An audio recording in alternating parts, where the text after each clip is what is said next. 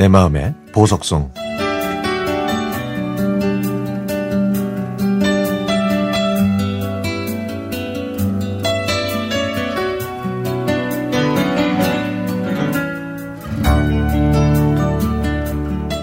집안에 환자가 있으면 축복받지 못한 인생이라고 생각했던 저는 어느 순간부터 삶을 바라보는 관점이 달라졌습니다. 모든 가족이 건강할 때는 다른 사람들이 건강하지 못하거나 병으로 사별을 해도 저와는 상관없는 일로 받아들였죠. 그래서 유가족들의 심정을 공감하지 못하는 이빠른 말을 거침없이 내뱉은 적이 많았습니다.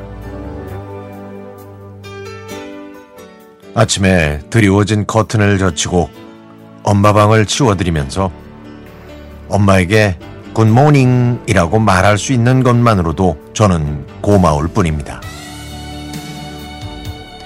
오늘 햇살이 좋으니까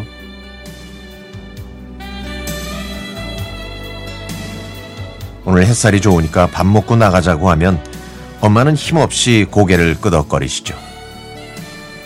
마약성 진통제를 드셔야 하기 때문에 빈속을 채워드릴 뜨끈한 국물을 데피고 엄마가 좋아하시는 무조림을 꺼냅니다.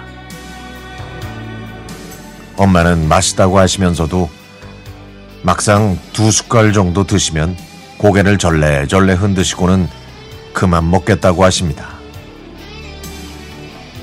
제 아들이 어렸을 때 어린이집에 가기 전에 밥을 안 먹겠다고 고개를 흔들던 모습과 꼭 닮았죠. 그러면 저는 그러지 마시고 딸을 생각해서 한 숟갈이라도 더 드시라고 하면서 억지로 한 숟갈 더 엄마의 입에 넣었습니다. 이것마저도 저는 감사할 뿐입니다. 이런 것도 저에겐 축복이라고 생각합니다. 그동안 저는 엄마를 너무 가볍게 대했으니까요.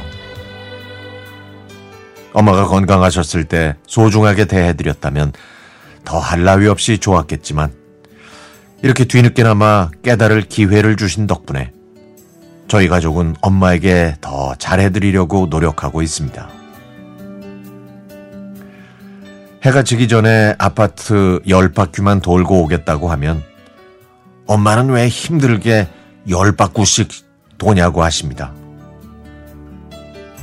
엄마는 바퀴를 꼭 바꾸라고 발음하시는데 이제는 그렇게 사투리를 심하게 쓰시는 것도 좋고 고맙습니다. 엄마가 그냥 제 곁에 계시다는 걸 알려주는 것이 있다면 뭐든 다 좋습니다. 제가 사는 익산에서는 재난지원금을 1인당 10만원씩 지급했는데요. 지금 군대에 있는 제 아들이 할머니께 맛있는 거 사드리라고 그 재난지원금을 선뜻 저한테 주더라고요. 엄마가 닭고기를 드시고 싶다고 하셔서 에어프라이어를 구입하고 아들한테 고맙다는 문자를 보냈습니다. 아들, 고마워. 할머니께 닭고기 해드렸더니 좋아하시네. 할머니께 효도하는 내 아들, 사랑해요. 눈물이 날 것 같은 하루가 또 지나가지만 어김없이 새날이 뜨고 지고 있습니다. 하루하루 새로운 날을 살아주시는 엄마에게 온 가족이 정성을 다해 뒤늦은 효도라도 해드릴 수 있는 게 그저 고마울 뿐입니다. 엄마, 사랑합니다.